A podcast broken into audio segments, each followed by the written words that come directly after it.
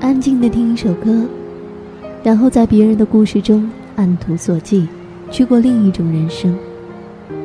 终于知道，其实，在这个庞然的世界中，你并不是孤单的一个。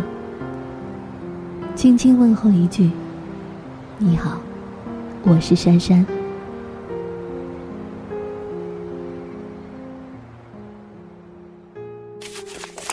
四月十六号，星期六。